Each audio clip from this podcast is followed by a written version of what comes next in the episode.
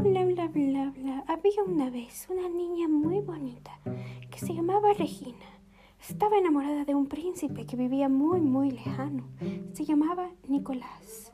Sir Nicolás. Nicolás de Nicolás, Nicolás de ¿cómo se llama el del diario de la princesa? Y juntos eran la pareja perfecta.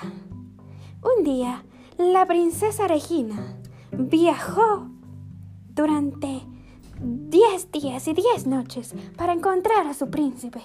Y cuando llegó al castillo, el príncipe se había marchado.